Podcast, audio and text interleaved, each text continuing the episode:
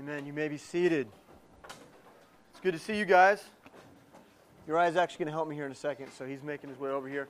Um, just concerning uh, retreat, uh, man, it's so ex- exciting. I mean, it's looking like we're going to have more people at retreat than we've ever had. Um, am, I, am I turned down? Tell if I'm yelling or if I'm okay. I'll move this up a little bit. Um, and so that's that's really exciting. Uh, we need to be very prayerful uh, about uh, the teaching and the instruction. Uh, there'll be a lot of people who this is their first real experience that they're going to have with us as a, as Kaya, as a family, as a ministry. I mean, I remember it was like a year ago. This was like David's first thing that he was at, right? It was one of the first big things that you attended. There's a bunch of you who are in that same boat. And, um, and it's really great that we get to come together and be a family for a weekend, be a ministry of friends, and to have some true fellowship. Uh, and so I'm very, very excited about it. Please be praying. Uh, Tony Godfrey is ready to roll. I mean, and, uh, and he texted me this week and he said, Hey, is it okay if I preach from Acts? and so um, I, think he's, I think he's right in tune with us as a ministry. So I'm going to let Uriah kind of introduce us to the passage. He's going to recap the passage and then pray for us again.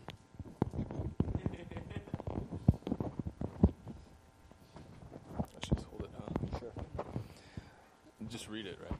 Just read it, man. Okay. You said recap. I don't know if I was supposed to review for you. No, that would be uh, awkward. Yeah, I can't. I can't. All right. So Acts chapter two, and then verses fourteen through forty-one. But Peter, standing up with the eleven, lifted up his voice and said unto them, Ye men of Judea, and all ye that dwell at Jerusalem, be this known unto you, and hearken to my words. Um, For these are not drunken, as ye suppose, seeing it is but the third hour of the day. But this is that which was spoken by the prophet Joel.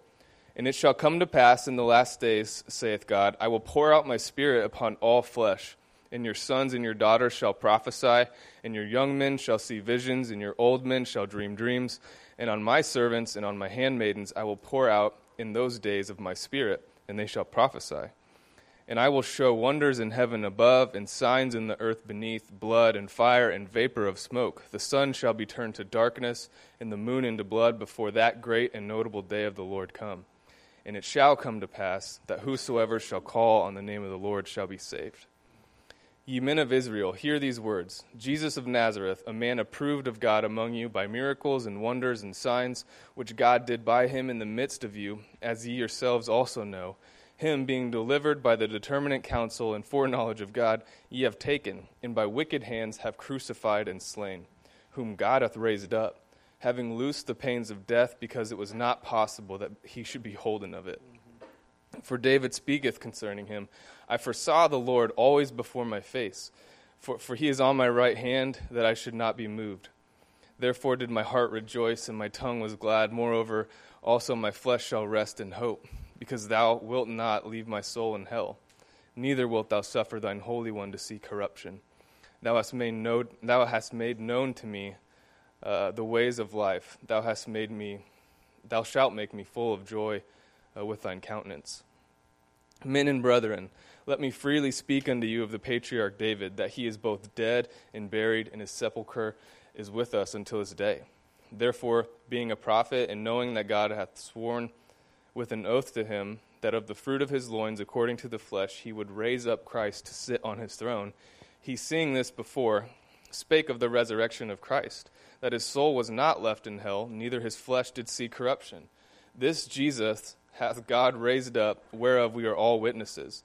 Therefore, being by the right hand of God exalted, and having received of the Father the promise of the Holy Ghost, he hath shed forth this, which ye now see and hear. For David is not ascended into the heavens, but he saith himself, The Lord said unto my Lord, Sit thou on my right hand, until I make thine in, my, thy foes thy footstool. Therefore, let all the house of Israel know assuredly that God hath made the same Jesus, that same Jesus, whom ye have crucified, both Lord and Christ. Now, when they heard this, they were pricked in their heart, and said unto Peter and to the rest of the apostles, Men and brethren, what shall we do? Then Peter said unto them, Repent and be baptized, every one of you, in the name of Jesus Christ, for the remission of sins and ye shall receive the gift of the Holy Ghost. For the promise is unto you and to your children and to, and to all that are afar off, even as many as the Lord our God shall call. And with many other words did he testify and exhort, saying, Save yourselves from this untoward generation. Um, then they that gladly received his word were baptized, and the same day there were added unto them about 3,000 souls. So, Father, we come to you again. Um, Lord, and would you give us this faith, um, Lord, to hear your word and, and to be challenged and to be grown. Father, the Son that you provided for us, Lord, the sacrifice. Lord, I pray if there's anyone here today that doesn't know that Son as their Lord and Savior, um, Lord, that they would respond, that your word would draw them. Lord, and for us who are, are weary or, or joyful or, or full, wherever we're at, Lord, would you meet us and um, facilitate, Father, as we humble ourselves and, and and just small ourselves before you, Lord. You are God, and, and you knew all this stuff before we were even born or before we even fathomed what the world was. Um, Father, creation is yours, the world is yours, everything is yours. Um, so, Lord, teach us and grow us and stretch us. Um, Lord, help us to be uh, more like you for you and, and, more like you for each other. God, we love you. Um, and in Jesus' name we pray. Amen. Amen. Thanks, brother. one of the things I'm really looking forward to is the is the worship set at Fall Retreat. They're always really, really good, and I'm excited about that. Let's uh, also, once again, just thank Daniel for all the work that he's doing. Um, get, yeah, good. So what um, what Uriah just read to you was what I got through last time we were together. Believe it or not. Yeah, impressive, huh? Yeah. Uh, but we covered a lot of ground. So, just by way of, of summarizing, what we have here is the, the birth of the church. Okay? Um, and so, what's happening? What's happening? Well, uh, the apostles, the ones who were following Christ, were commanded to go to an upper room to wait the coming of the Holy Spirit. And so they went and they did that. They obeyed Jesus Christ. And the Holy Spirit came, it descended, uh, it engulfed them, it indwelled them, and they went out into the streets and began to preach. And they were preaching not just uh, in their own words, but they were preaching using the tongues or the foreign languages of other Gentile nations. And so all of the people that were in Jerusalem during that time, walking the streets, were hearing uh, the gospel being preached in languages uh, that matched their own right? If you had someone from a surrounding region, uh, they were there uh, doing maybe to worship or to do business, to do commerce, and they're hearing the gospel of Jesus Christ being preached in their own language. And we knew that this was the, the feast week, right? And so Jews were also there, gathered to do religious activity, to worship. And as they passed by, they, they heard these preachings right? We heard, they heard these Jewish men who were unlearned preaching in foreign languages, and they think to themselves a couple things. First of all, this is impossible. These guys are too stupid and ignorant to know so many different languages, so this is very odd. Okay, second, to hear the gospel or to hear the message of God being preached in a Gentile language to a Jew would have been repulsive, right? Uh, they would have hated that. And then lastly, they would have resented the fact that this was a message of the Messiah and so Peter recognizes that the Jews are um, uh, overwhelmed, perhaps, or annoyed by what's happening. Maybe they have questions. And so he turns his attention to them and begins to preach the gospel to them. And that's what Uriah just read to us. Um, they, he preaches from Joel, he preaches from the prophecies of David. And um, suddenly, these Jews begin to recognize the severity of the denial of Jesus Christ.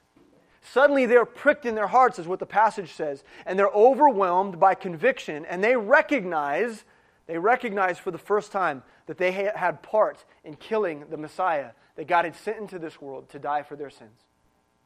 Okay, that they had responsibility in that. And so they're convicted, and they ask the question that every person who desires to know how the gospel might save them, they say, What shall we do? What shall we do?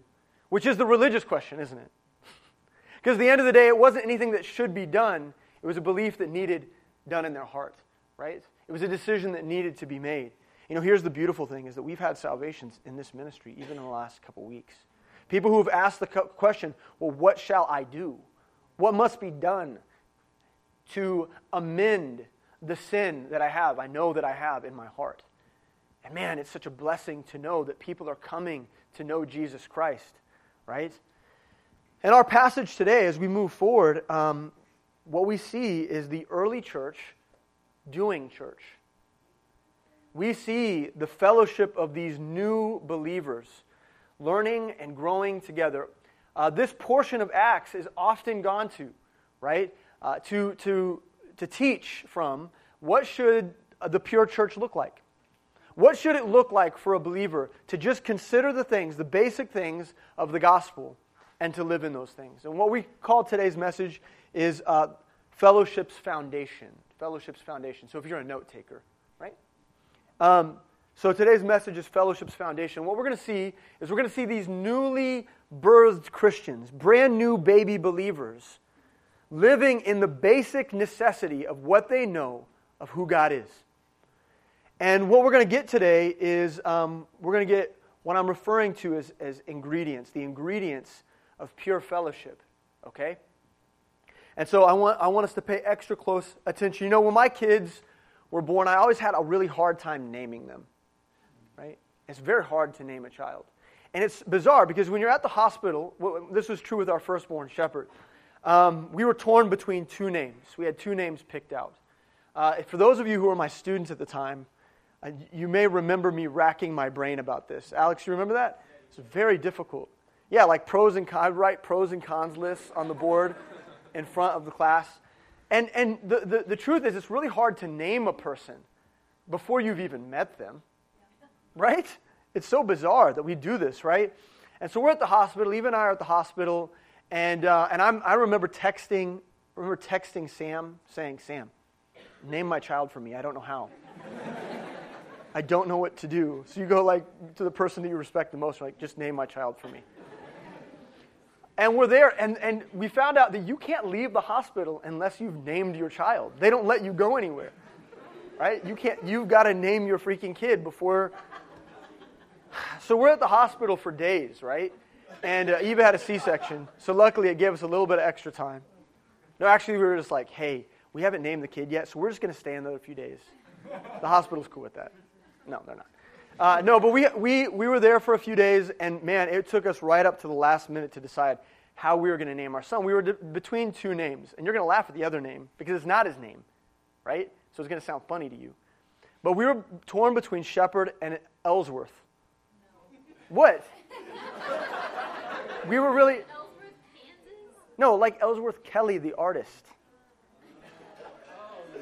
But no, but the, yeah, right? Ellsworth Kelly, right? Okay, uh, uh, who's my favorite artist, but also the name Ellsworth is the same name as Elijah, right? Uh, in in uh, in Old English, right? So, whatever. We were torn. You know, you could think whatever you want. We were torn between these names. All right. I don't need your judgment today. No, but you know what we wanted and what we were asking the Lord is to, for Him to show us like some the character of this child before we made a decision that was so weighty. Like we want to know if the name fits. Obviously, the name shepherd uh, implies oversight. And you know, over the first few days in the hospital, we saw Shepherd. He was like, this is different than our other kids, but he was like lifting his head up and like listening to people's conversations. He would like turn his head. This is like a newborn child, uh, and he's like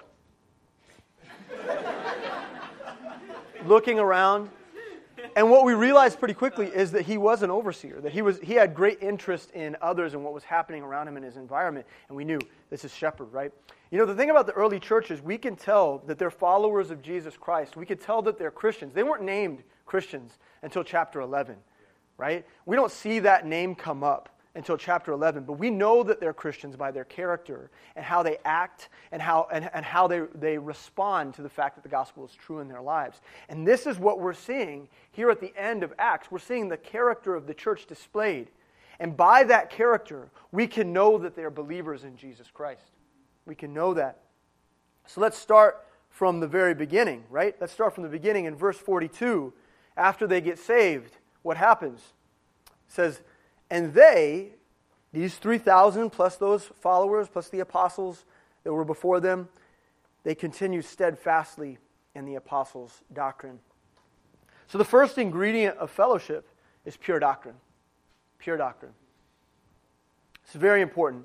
The first thing, you know, the first thing any, in any organization that develops, you know, I don't know if you're like a club, in a club on campus, or maybe those of you who are a part of FOI, you know this process, right? When, you, when, when FOI was born as a sponsored club at UMKC's campus, there's a few things you do. You've got to come up with a mission statement. You've got a charter. You have to put together a charter. You, some, some clubs put together some sort of covenant, right? Uh, that's usually used if you start a cult, a covenant. right? Oh, God, that sounds like really heavy, doesn't it? A covenant. Maybe you put together a covenant. Um, rules for engagement. And this is all done to ensure su- sustainability and the success of your, of your club or your organization. You know, in this case, the doctrines that the apostles received were handed down to them from the Savior of the world. That's pretty sure.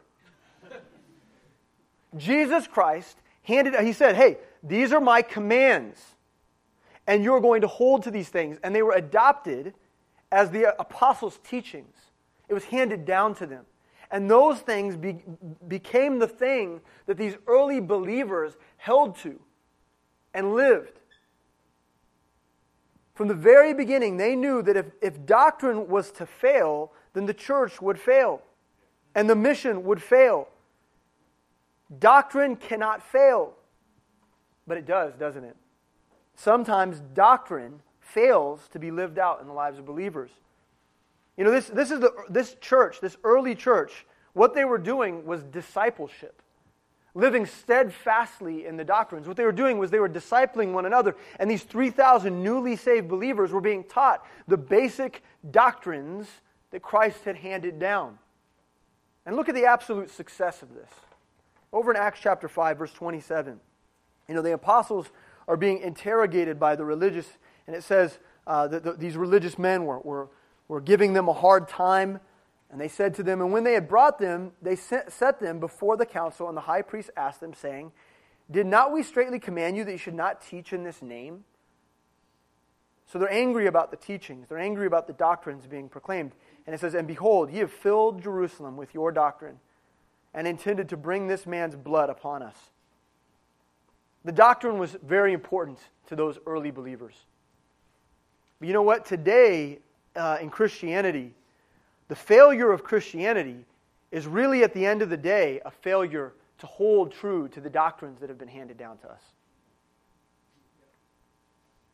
Staying, you know, staying true to doctrine has always been an issue for the church. Always. From the very beginning, there was an attack on doctrine. The enemy has always sought to taint the truth and to confuse believers. Look at what 2 Peter says. Uh, 2 verse 1 says, And there were false prophets also among the people even as they, there shall be false teachers among you who privily shall bring in damnable heresies, even denying the Lord that, that bought them, and, and bring upon themselves swift destruction. And many shall follow their pernicious ways, by reason of whom the way of truth shall be evil spoken of.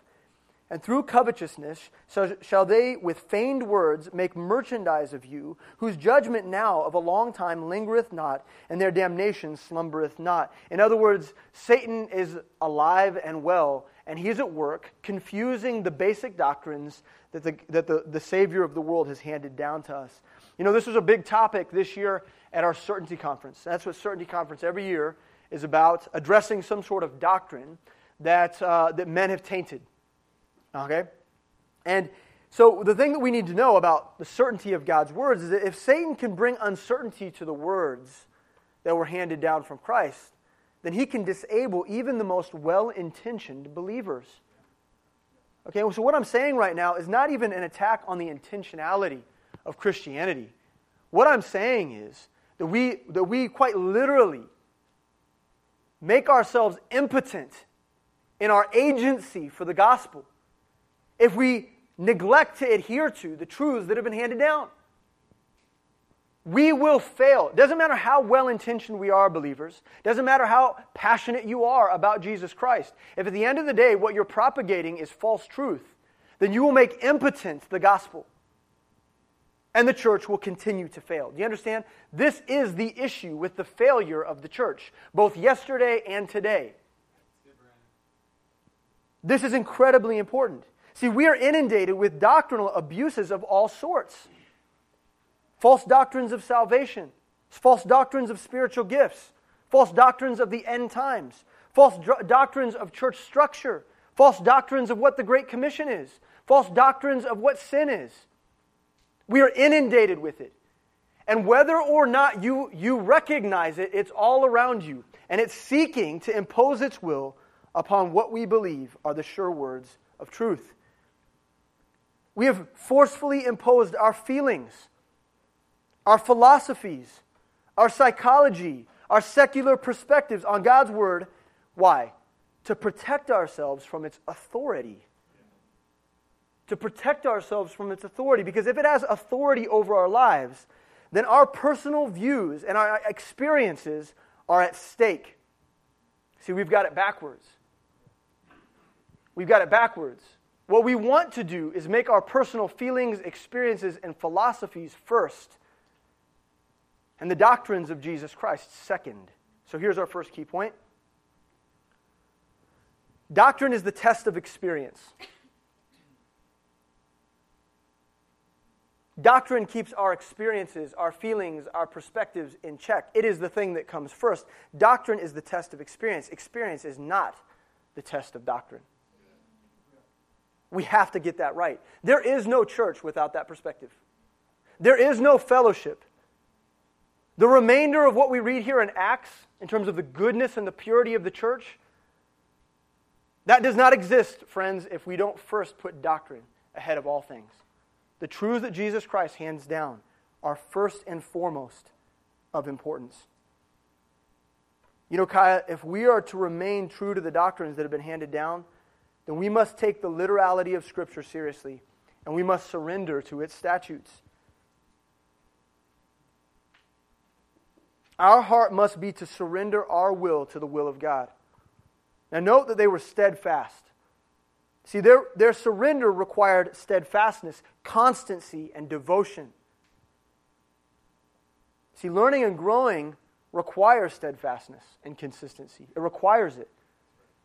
You know, so often, a lack of consistency is what causes a disciple of Jesus Christ to fail along the way. They start the, the race off with a good pace, but then somewhere along the way, they get off course. I, uh, I this is embarrassing. I'm going to tell you anyway. Uh, so I went running one morning at, at, out in Ohio. Okay, so you know I try to stay healthy, right? Yeah. and so uh, I went out running. It was dark. It was real early. Um, I woke up. It was like 5:30. I couldn't sleep. I got up and I went running. Okay, it's dark. It's a little foggy. It's a little rainy. It was nice. It was perfect for running. Uh, and there was a, there's like a, uh, a wind there was like wind generators, electrical wind generators right next to the hotel. And I think to myself, there's there is that windmill. If I if I just start running, I'll know how to get back because the windmill. I'll see it. Now, uh, but the fog, the fog, my friends, was thick and it was dark. And I got about three miles away from the hotel and I got lost. I got lost. And I ended up running almost, I think it was almost eight miles.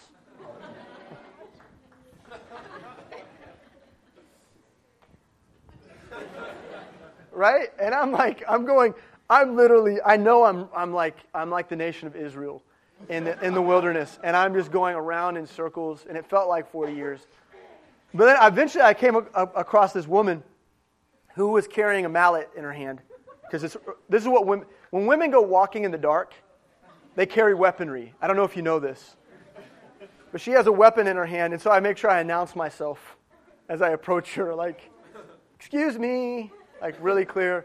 And she's like, oh yeah, it's just right down that street. And like, literally, I, I just run like another half mile and I'm there. So I'm an idiot. Uh, but this is my point to you is that so often we can get off course. Well intentioned believers can get off course with just one uh, fatal decision, uh, one small doctrinal variation. If we don't take the literality of Scripture uh, as, as significant and important, uh, it, it will not be a compass to us, it will not be a guide. And the truth is, at the end of the day, this ministry and the ministry of MBT will fail if we don't continue to put doctrine first. We need an authority, and it needs to go before us. Key point number two a unified and purposed church is founded on the authority of God's word. A unified and purposed church is founded on the authority of God's word. Are we surrendered to the authority of God's word? If so, we set in course a church that is unified and purposed in all of its pursuits. Okay? We set into course the simplicity and the purity of a true gospel ministry. Brothers and sisters fellowshipping together, loving one another, devoted to the work. Do you understand? Doctrine must come first. What's our next ingredient? Our next ingredient is fellowship, and it describes for us fellowship. Verse 42 says, and fellowship, and in breaking of bread, and in prayers. They fellowship. They spent time with one another. They enjoyed one another's company. And that reminds me a lot of this ministry, actually. In fact, when I think about uh, fellowship in its purest form, I often think about you guys and how devoted you are to one another in your Bible studies, okay? And how you look out for each other and how you counsel each other. But look at the ingredients, even here, of fellowship. Fellowship includes food. Yeah, fellowship looked like gathering around a table. Now, food unifies, does it not? The breaking of bread unifies us. We know when people break bread that they are exercising community. In some parts in the world, if someone invites you into your, their home to eat with them, it is literally uh, the most important thing, the most reverential thing that they can do. The most respectful thing that they can do is to invite you into their home and feed you a meal. Uh, in India, we went to, to preach in a, a, a, Muslim slum late at night, late into the night. It was like midnight. We went in there, sneaking in to do, uh, to do church. You remember this? Uh, Uriah was with me. Uh, to do church uh, to some widows uh, that lived there. Now, they, they lit- their houses were like the size of those two cabinets put together. I mean, they were very small, and they were like a closet space. And these women clearly didn't have anything, but they insisted upon us eating and I didn't want any of the food, uh, but I ate a bunch of grapes and cookies and things that night because they were what? They were, they were showing me respect. Now, when we gather together, food does unify, it does something. Uh, cooking a meal and setting a table is what? It's servanthood, isn't it? When you cook a meal for someone and you set a table and people gather around it, what, what are you doing? You're serving one another. So, servanthood is a crucial part of eating together. What else? Right, thank you. By the way, thank you, Haley, wherever you are and all the people who are helping prepare that food. Thank you for facilitating fellowship. We're going to enjoy that. Um, sitting down, it creates a sense of equity, doesn't it? Now, Bobby, I just saw Bobby walk in. He's like seven feet tall. But when Bobby and I sit down at a table together, he's not quite so tall, is he? When we sit down, when we're all seated around a table, it brings a sense of equity to the table. We all become one. It unifies us, and it says, you know what? Under the banner of Jesus Christ, we're all the same. We're all the same in his eyes. Sitting around a table, it promotes communication, doesn't it? It promotes communication. When we fellowship around food, it, pro- it provokes us to talk and to speak and to share with one another. Chewing food is vulnerable. It's a vulnerable thing. And I've seen how some of you chew. and I would ask that some of you maybe grow less vulnerable.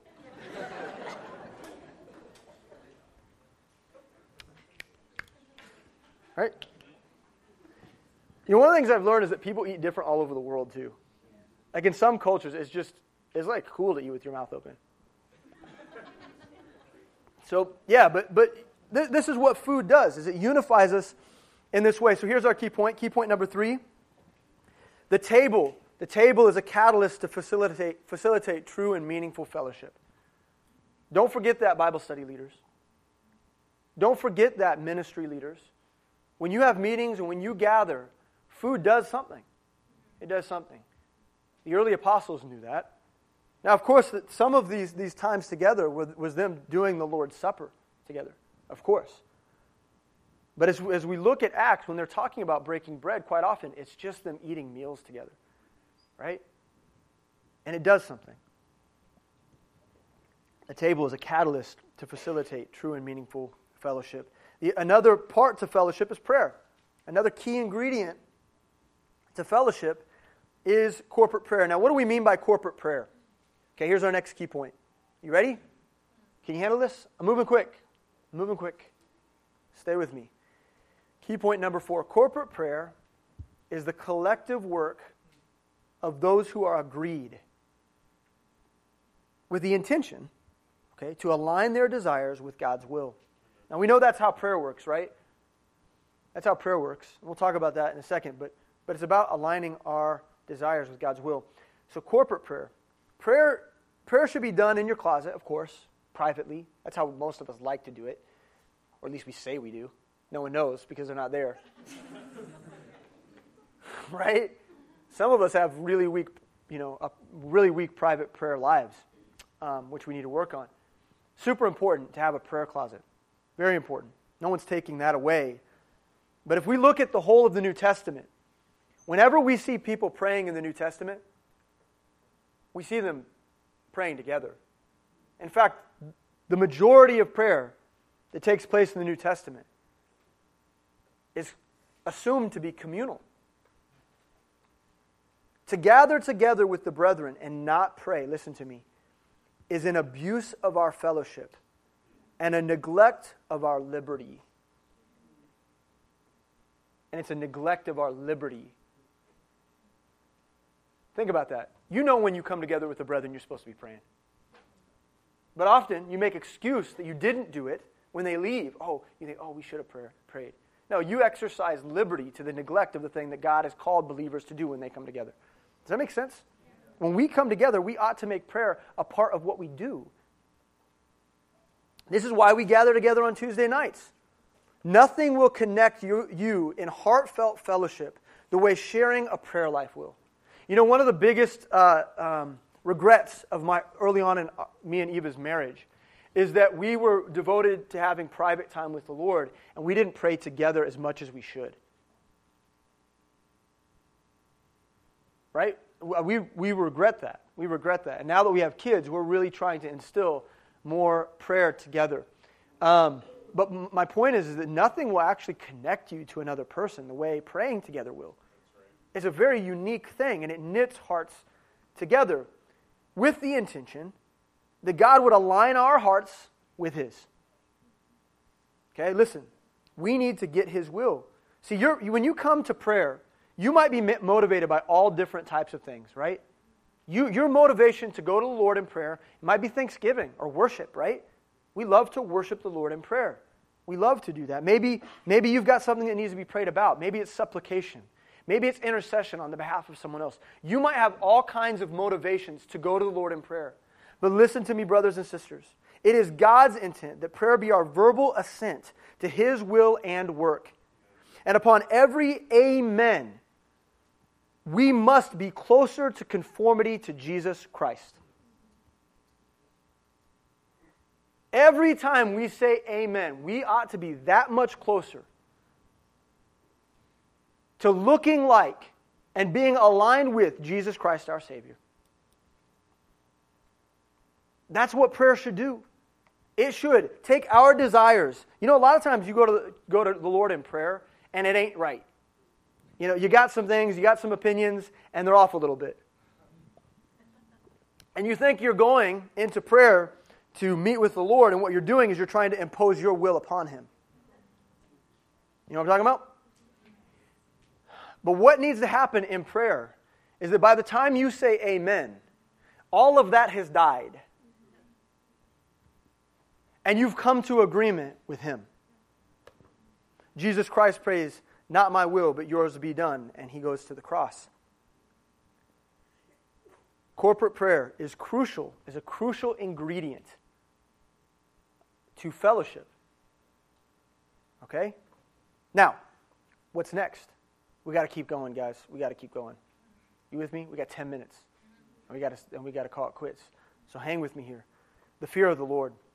The fear of the Lord. Verse 43 says, "And fear came upon every soul, and many wonders and signs were done by the apostles. Everyone had fear. What an odd statement. Who would have thought that fear would be crucial to fellowship? We hate fear. Why? Why? Because so many of us are, are dominated by fear, we're ruled by it. And the invitation of fear seems ridiculous to us because we're already controlled by so many worldly fears. You know, the Christian is not called to fear the world. Hebrews chapter 13, verse 6 teaches us we're called to, to, to fear who? God. We're called to fear God. The world can't do anything to us, they, they hold no power.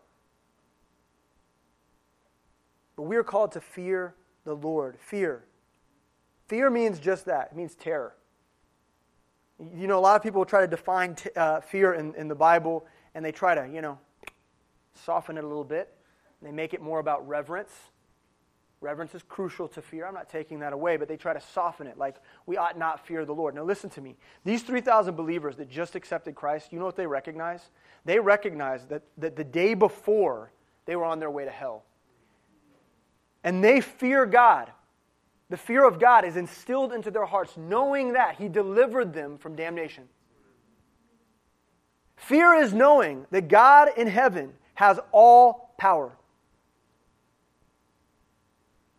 Fear is awestruckness by the sheer power of God who's delivered us from eternal damnation. That's what it is. Key point number five godly fear is the result of knowing God's true nature. These young believers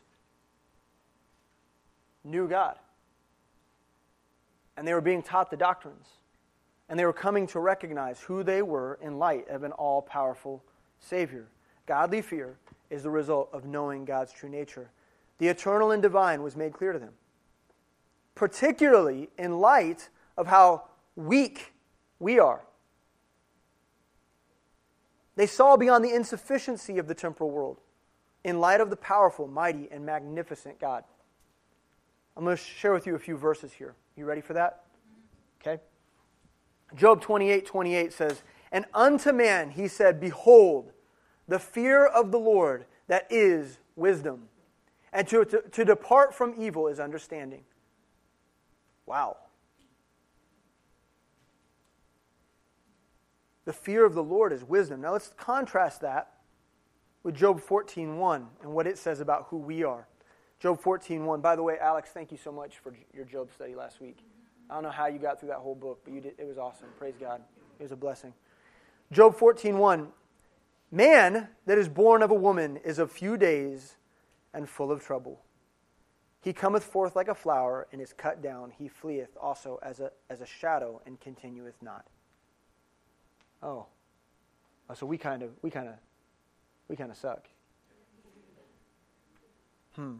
Let's keep reading. Psalm 25, 14 says, The secret of the Lord is with them that fear him, and he will show them his covenant. There's that word covenant, yeah. The, the, the secret of the Lord is with them that fear him, and he will show them his covenant. Psalm 39, 5, in contrast, says, Behold, thou hast made my days as an handbreadth, and mine age is as nothing before thee. Verily, every man at his best state is altogether vanity. Whew. Psalm 33, 8, in contrast to that, that, let all the earth fear the Lord, let all the inhabitants of the world stand in awe of him. See, fearing God means really just understanding the difference between the eternal and the temporal, the strong and the weak, the power and the magnificence of God versus how beggarly and short lived we are. That is the beginning of fear. That is where the secrets lie. And for these believers, they feared God. You know what? Some of you are in danger of harming our ministry because the truth is you don't fear God, and so you remain in your sin. You are doing harm to, to the fellowship of the believers that are gathered here, that gather in your Bible study, because you remain in sin, because you don't fear the consequences of God. You aren't awestruck by his power and authority over your life. And that shamefulness that you should carry, you're flippant. and you put our ministry in danger. You know, I grew up learning about the founding fathers from my, from my grandfather, the founders of this nation, you know, America. The United States of America. Okay? And, uh, you know, he, he was really into history. He was a history buff. And he, and he talked about, uh, you know, all of these, you know, he, he taught me all these lessons on, he loved to read about Thomas Jefferson. He loved Thomas Jefferson, okay? Um, you know, the thing that I realized, though, if you look at, at the, the history of the United States is that it wasn't long after, uh, and we could talk about just the amount of debate that went into the Constitution, but not long after the Constitution, uh, uh, the stuff hit the fan and things got bad. People were at each other's throat. And, and you got, you've got political leaders uh, dueling. Right? You guys know the story of Aaron Burr and, and Hamilton, right? You guys know that story? Right? This is like I, I can't remember off the top of my head. This is like 15 years after the Constitution signed.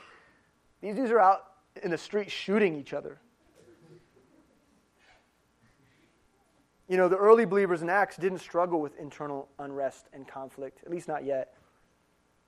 They were agreed on the apostles' doctrine. They were agreed in fellowship. They were agreed in fear. They had all things common. This is why single mindedness is important. Look at the next verse. And all that believed were together and had all things common. They had all things common. You know, in our world, we see division is everywhere. And division exists even within the church and within the local church because of competing desires and competing authorities. That's why. That's why that unrest exists. For most churches, the solution is to loosen their doctrinal positions rather than lean into truth. Do we not see that in the church, especially here in America? we see people, the, the pastoral, the answer, the Christian leadership's answer to unrest and division in the church is to loosen doctrinal authorities so that everyone is accepted and coming together, right? That it's no longer a narrow path that we're walking, right? It's this broad path. It's a very broad path. And whatever you bring to the, the table, brother or sister, that's good. That's good. That's the solution. That's the solution. No, no, no. In the early church, the solution was to adhere and to have all things common. Single mindedness was the solution, it was the ingredient. 1 Corinthians chapter 1, verse 10 says, Now I beseech you, brethren, by the name of our Lord Jesus Christ, that ye all speak the same thing, and that there be no divisions among you, but that ye be perfectly joined together in the same mind and in the same judgment. Key point number six. Key point number six. We're getting there. Hang with me. A united church glorifies God and invites his blessing. The, the Bible instructs us to unite under Christ. That's what it instructs us to do. Romans 15:5 says, "Now the God of patience and consolation grant you to be like-minded." You don't have to turn it. Go back so they can see that. I know that they're writing that down. Sorry. Romans 15:5, but listen, listen to me. Now the God of patience and consolation grant you to be like-minded one toward another according to Christ Jesus, that ye may be with one mind and one mouth glorify God even the Father of our Lord Jesus Christ. At MBT, we side with the literality of God's Word, and this is the foundation of our fellowship, and it creates single mindedness, and it allows us to glorify God with singleness of mind and singleness of purpose. You understand? It's super important. The last ingredient. Are you ready? And they sold their possessions and goods and parted them, all men as every man had need. Note what they did. They took what they had, what they had earned, what they had worked to get, and they sold it. And they parted it, and they divided it. They didn't do it for the Red Cross. They didn't do it for the United Way or Convoy of Hope. They weren't distributing uh, to, to, to projects outside of the church. No, they distributed among the brethren they gave to their church in order to provide for the needs of the church. This isn't a social justice model. This is not communism. This is a familial model.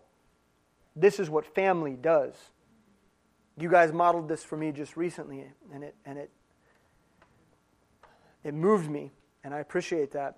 See, this is an act intended to strengthen, strengthen the brethren. This pattern is given and it's improved upon, it's refined. You can see that in chapter 4. I'm trying to decide if I'm going to skip over this. You know, Paul's letter to, to the Corinthians points to this kind of sacrificial giving. His advice to the Corinthians, which was a really well, you guys know, the church in Corinth was really wealthy. And he talks to them about the church in Macedonia, who was not wealthy. They were very impoverished. And he says to, to the church in Corinth, speaking of Macedonia, Moreover, brethren, we do you to wit the grace of God bestowed on the churches of Macedonia, how that in great in a great trial of affliction the abundances of their joy and their deep poverty abounded unto the riches of their liberality. For to their power I bear record, yea, and beyond their power, they were willing of themselves, praying us with such entreaty that we would receive the gift and take upon us the fellowship of the ministering to the saints. And this they did, not as we hoped, but first gave their own selves to the Lord and unto us by the will of God, insomuch that we desired Titus that as he had begun, so he would also finish in you the same grace also. Therefore, as ye abound in every thing, in faith and utterance and knowledge, and in all diligence, and in, you, and in your love to us, see that you abound in this grace also. See, they gave everything. Now, the, the church in Macedonia gave everything. They were poor, and they still gave everything to minister to those Jews that were being persecuted because they knew that that was better.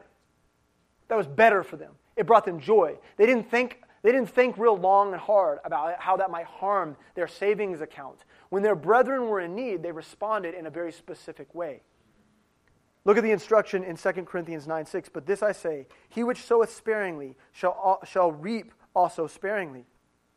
And he which soweth bountifully shall reap also bountifully. Every man according as he purposeth in his heart, so let him give. That's super important, as he purposeth in his heart. This has to be about conviction. Okay, no one's telling you what to do. It has to be a conviction of what God is doing in your life. So let him give, not grudgingly or of necessity, for God loveth a cheerful giver. Key point number seven. A Christian liberated to give honors God builds the brethren, and strengthens the work.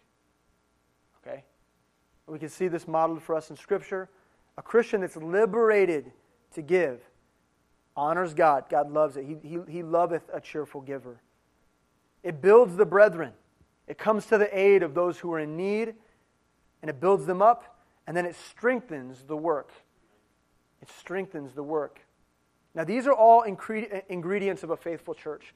Um, uh, Elena heard me brag about this last year. I, uh, my department, uh, art department, entered a chili cook-off, and we and we won first place. We won first place. Duh. Yeah.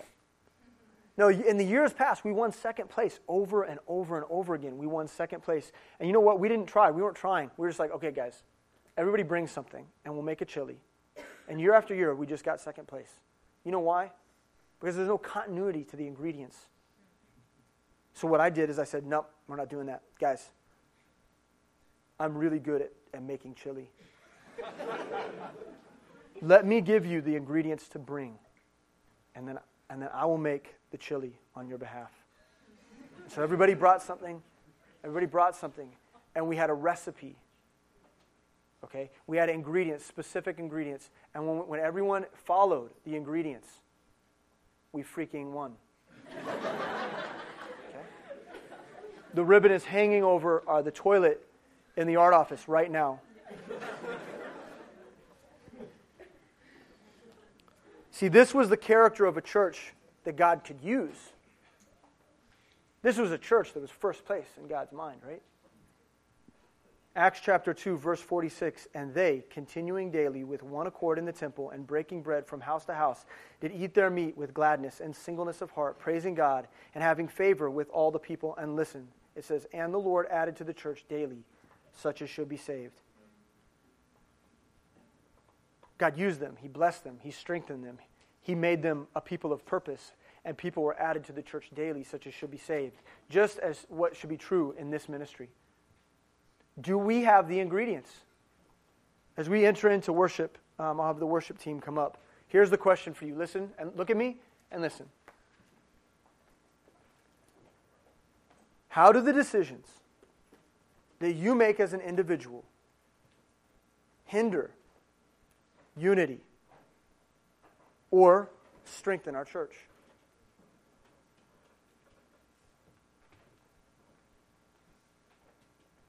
Your disobedience will hinder Okay? And if there's something here that's missing, if there's an ingredient in your life that you're not bringing to the table, then you need to deal with it. If you don't have a singular authority, you need to deal with it. If you don't fear the Lord and you're mocking him with your sin, you need to deal with it.